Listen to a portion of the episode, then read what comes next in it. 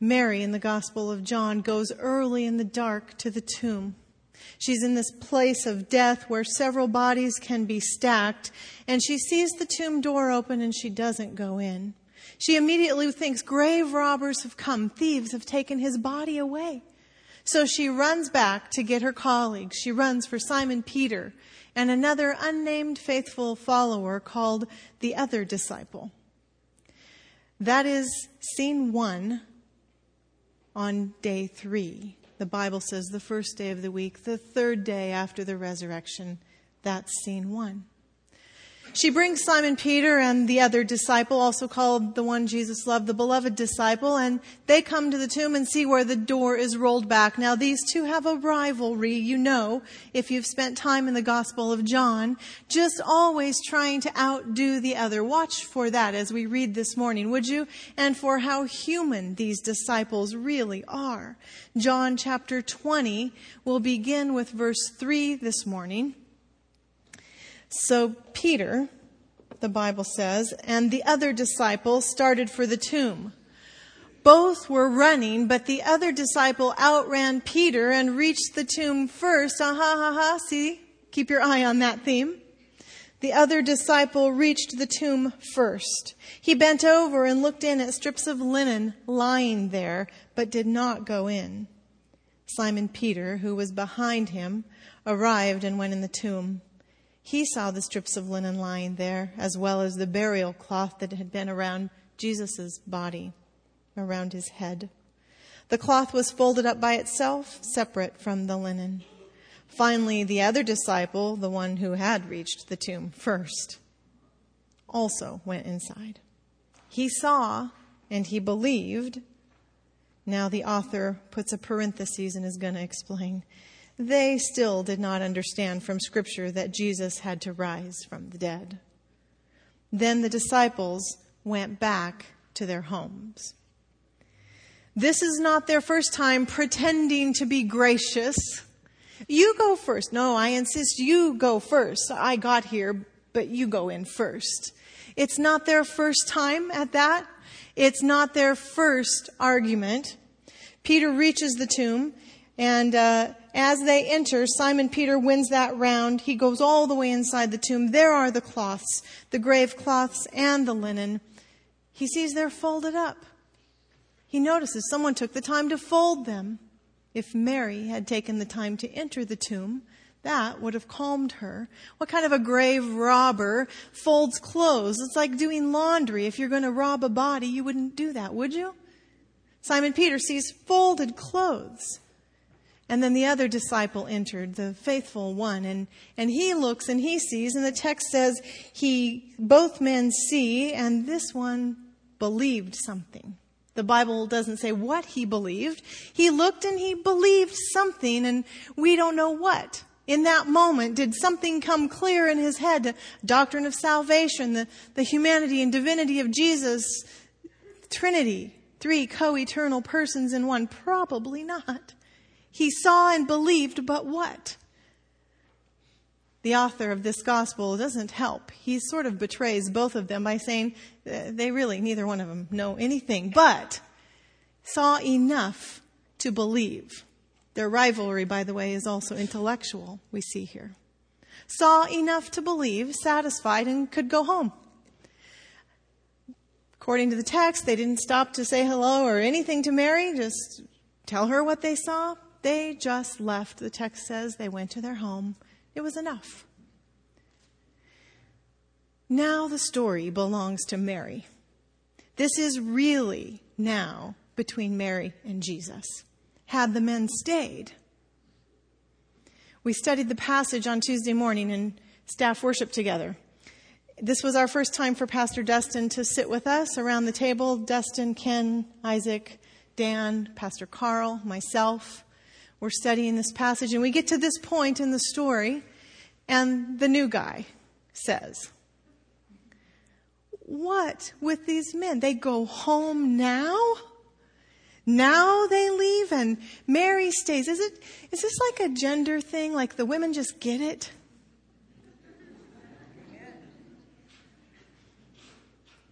Ah.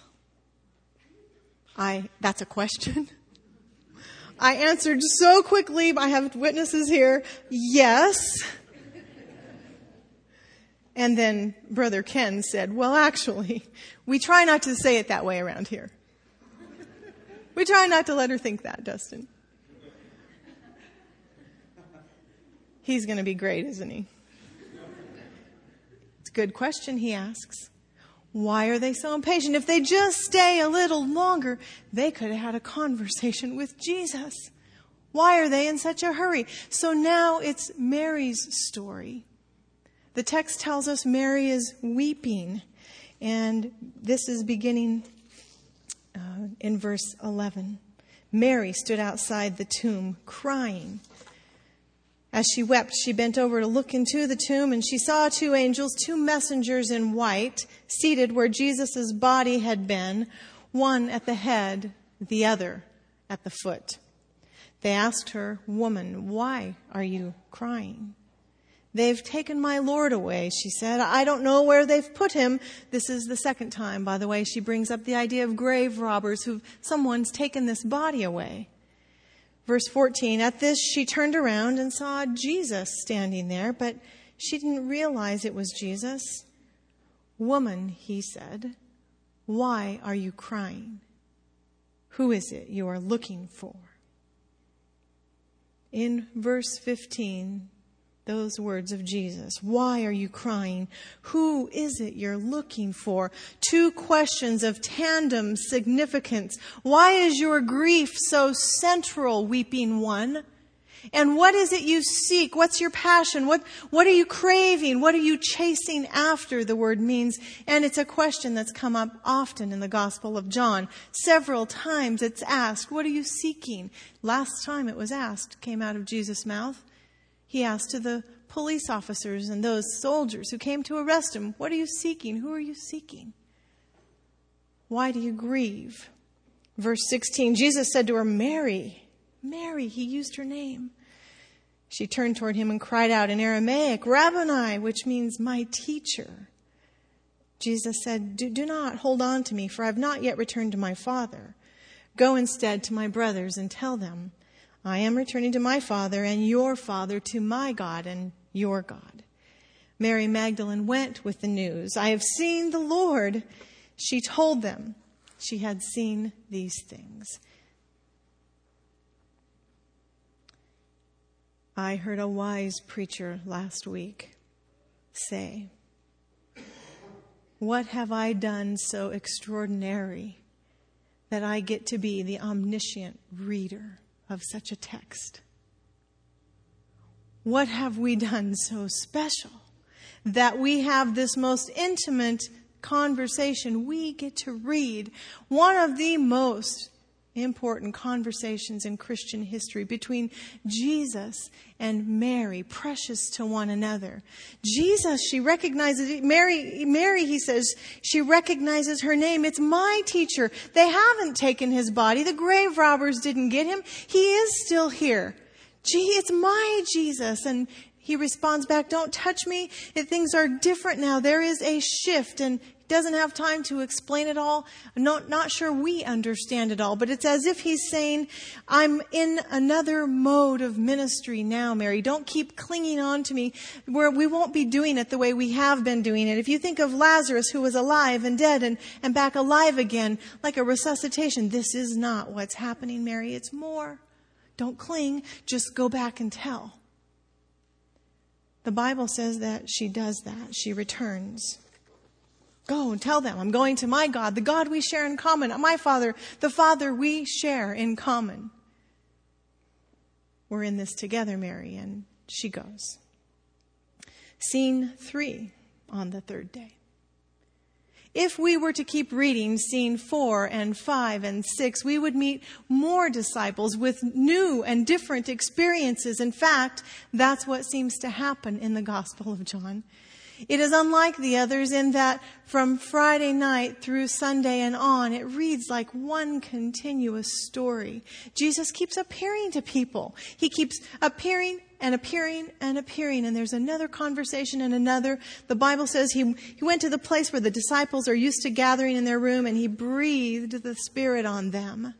And then he moved on and kept appearing and kept appearing. And John ends his book by saying, you know, I could go on and tell you all these stories, but the world, the big world we live in, couldn't hold all the volumes I could write. Gives you the idea. The resurrection keeps happening. It keeps happening. It is a third day perspective we're reading about. The third day perspective tells us that human experiences vary and a life of faith rooted in God, while it's mysterious because it's rooted in God, it's also mysterious because humans are complex and our experiences are different. There is no one right or correct experience as you read through these stories. In fact, we're about to meet one, should we continue, one called Thomas, who seems to grow in his faith specifically because he refuses to believe what people are telling him and he seems to grow. Resurrection happens for each of these disciples when God shows up and they get it. No, you don't have to have a Mary experience. You just have to have your experience. That's what a third day perspective teaches us. Wherever you are in this morning, this morning, whoever you are, wherever you are in your experience with God, it matters. God will show up to you. And when you get it, that's resurrection. A third day perspective also teaches us that what happened behind that tomb door was between God and Jesus. No one saw that. I wasn't there. You weren't there. The door was closed. Whatever happened, no one witnessed. And for sure, when Mary and all the others last saw Jesus, they knew there had been a trial. There had been prosecuting attorneys. There were denials all over the place. Jesus really was crucified and placed behind the door. Last they saw Jesus, Pilate had the power and the empire said the last word. And then they come and the tomb is open. We don't know what happened behind that tomb door. It was between God and Jesus. One author, Barbara Taylor Brown, says Christians have spent an awful lot of time trying to prove what happened behind that closed door. As if we know, and if we could just persuade the world, we'll show you the text. We'll, here are the prophecies. Obviously, they came and the tomb is empty. See, it happened this way persuasion.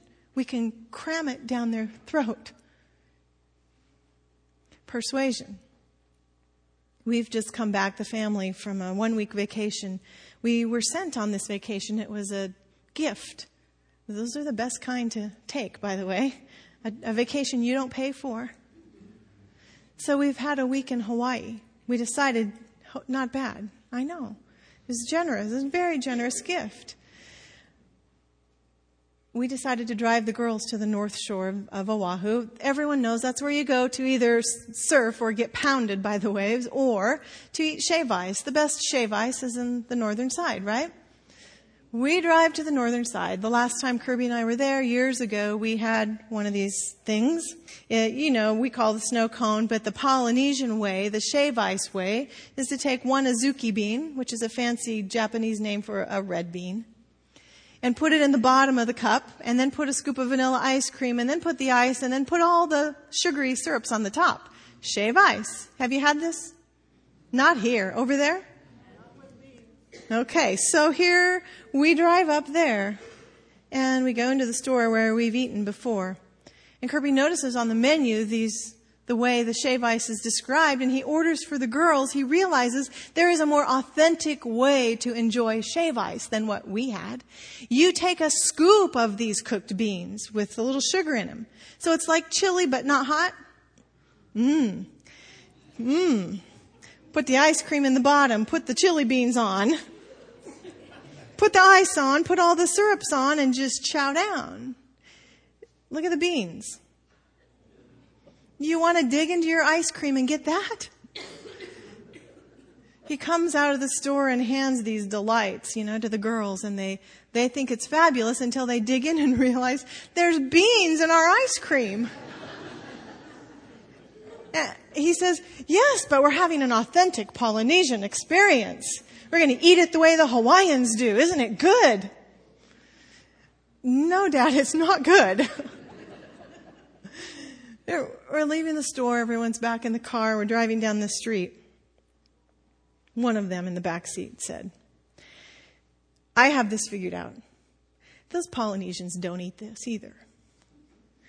I'll bet you they don't eat this either. They just put it on the menu to see how many dumb tourists will order it. they say, let's try this and see if we can get anybody to eat it.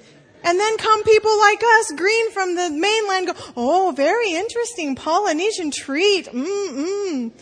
And they're probably behind the counter, one of the girls said, giving high fives, going, yeah, we got another one. Persuasion, right? So Christians argue and cram the Bible down the throats of those in the world who don't believe this faith story and say, but we can show you the empty tomb and we can show you the texts. And Barbara Taylor Brown is right. We've spent so much energy arguing about something we can't really prove. You know you can argue this point, she says, and never ever talk to the gardener. We can argue about what happened that Sunday morning and never turn to Jesus and have a real conversation. She says, Easter didn't begin when the tomb was empty. Easter began when Mary recognized her name and said, Rabboni, talk to the gardener.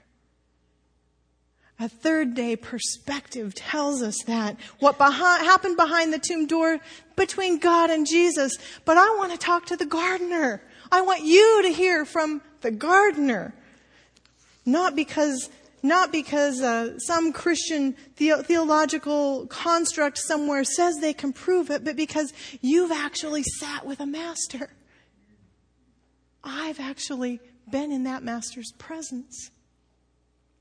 The power of the story is when we talk to the gardener. Third day perspective also means that the resurrection is just waiting for a witness. It cries out, did anyone notice what happened here? You see, if God has a salvation problem, if we have a sin problem and God needs to solve this, you know God can solve this any way God chooses. In the blink of an eye, with the quickness of a speech act like creation, He created once, He could speak and do it again. He gave life once, He could speak, speak and it would be over again. But for some reason, there is a human Jesus who enters our world, who decides to live and to love and to teach and to experience even torture and pain and cruelty and go all the way to a cross some people say all the way to hell. God could have told the story with a lot less overhead. But he brings Jesus into the world, this most human component of the salvation story.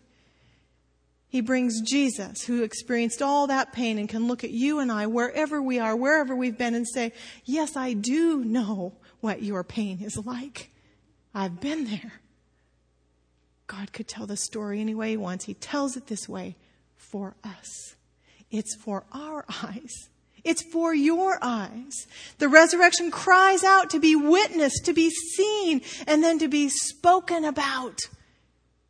Did you see what happened there? If we were to continue on in the Gospel of John, if we were to, had time to go back even, and if you do this week choose to read backwards a little ways, you'll see what grounds Mary and the other disciples, what they've just witnessed, why this is so powerful for them, the way John tells the story. It is only in the Gospel of John Jesus carries his own cross. Only in the Gospel of John Jesus says, it is finished.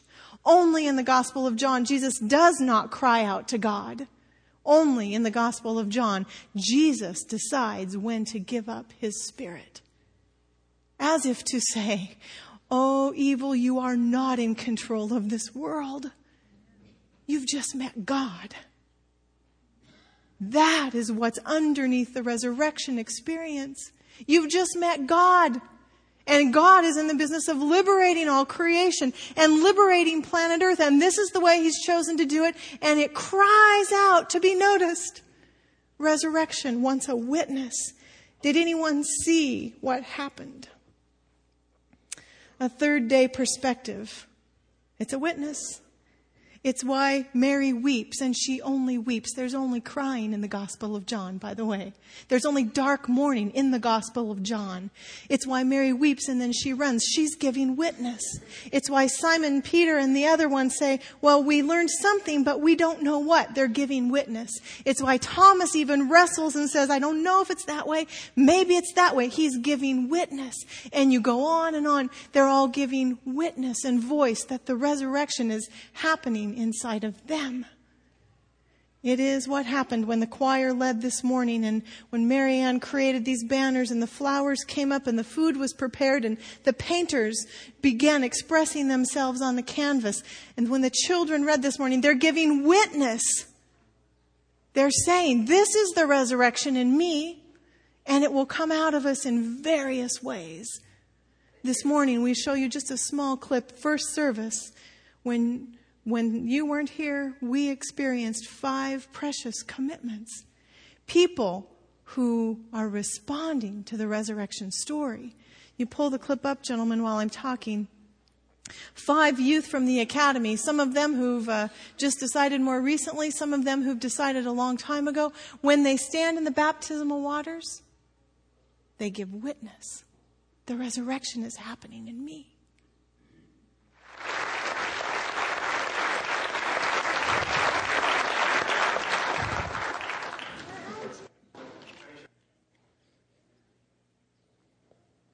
And on another one and on to another one.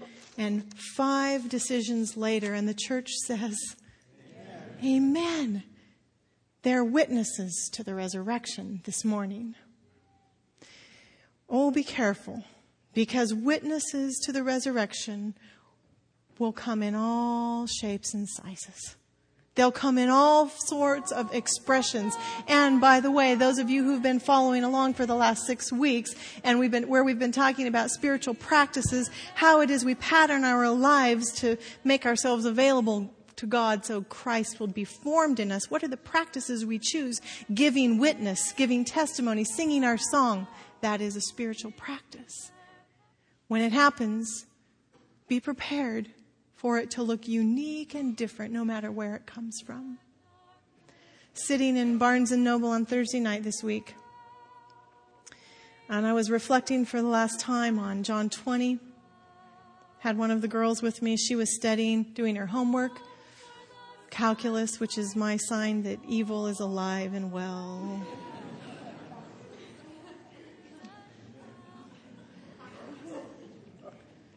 We're in the middle of the bookstore in Redlands, surrounded by people. I look around and I see, I, I, I can't help doing this. I see a, old, a older couple, retired couple, looking at road maps. I think they're going to take a trip. There's a uh, empty nester couple at another table. They have a stack of journals, magazines they've been reading. They decide to call it a night, go home early, watch a TV show. There's a guy by himself, middle-aged single guy with a laptop open who's been there longer than any of us. There are more college students than you can count betrayed by their textbooks and their iPod cords. There is a little two year old who's just got the walking down pat, and she knows she's awful cute already. Dancing around in the middle where everyone can watch her. All around, life is just or, ordinary life going on. Sitting there reflecting on John 20, watching my daughter labor over calculus. I hear a soundtrack in the background like this.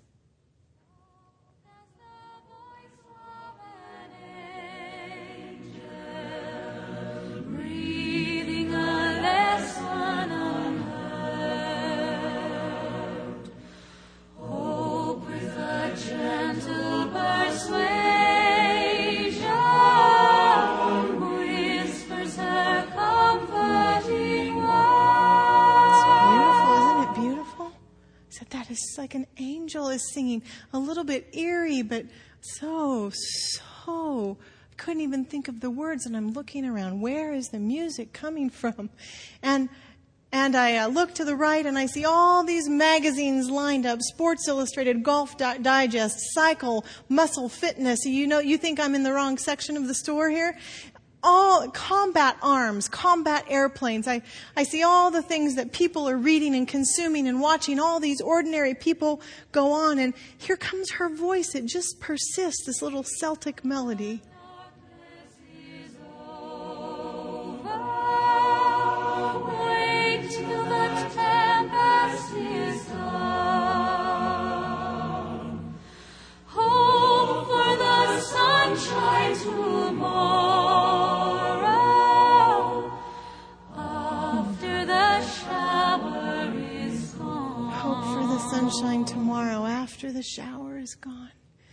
Put that music on? I go to the counter. Did you put that music on? No. Go back to the back of the store. I go to the back in the section where you buy all the CDs and DVDs, and I see two young 20 somethings. Their bodies are so creatively covered with art and huge black plugs in their ear, lots of self expression going on. And nah, who put the music on, guys? Well, one of these creatively adorned young men said, that, that was me. How do you decide what music to play? Well, when my shift starts, I go pick my five, and these are the five that'll be on for the evening. I always, he said, I always put her CD on. Show me where it's at. He takes me. I look. I said, what, what do you like about this CD? He points to this song, Whispering Hope. Whispering Hope. My grandfather was a musician. My, they're Irish. I love this song. Soft as the voice of an angel. Don't you, isn't it comforting? He says to me. Isn't it comforting? Whispering hope, oh, how welcome thy voice. Make my heart in its sorrow rejoice. It's what Jesus did for Mary in that tomb. I look around the room and I wonder, all these ordinary people everywhere in this room are very human, tragic experiences. Somebody's been diagnosed, somebody's lost a job, somebody's failing a class, somebody has a broken relationship. Many people are happy, but, but seeking and searching after something, cravings and passions. And I wonder, do, do you hear soft as the voice of an angel? Someone is whispering hope around you. That is the resurrection.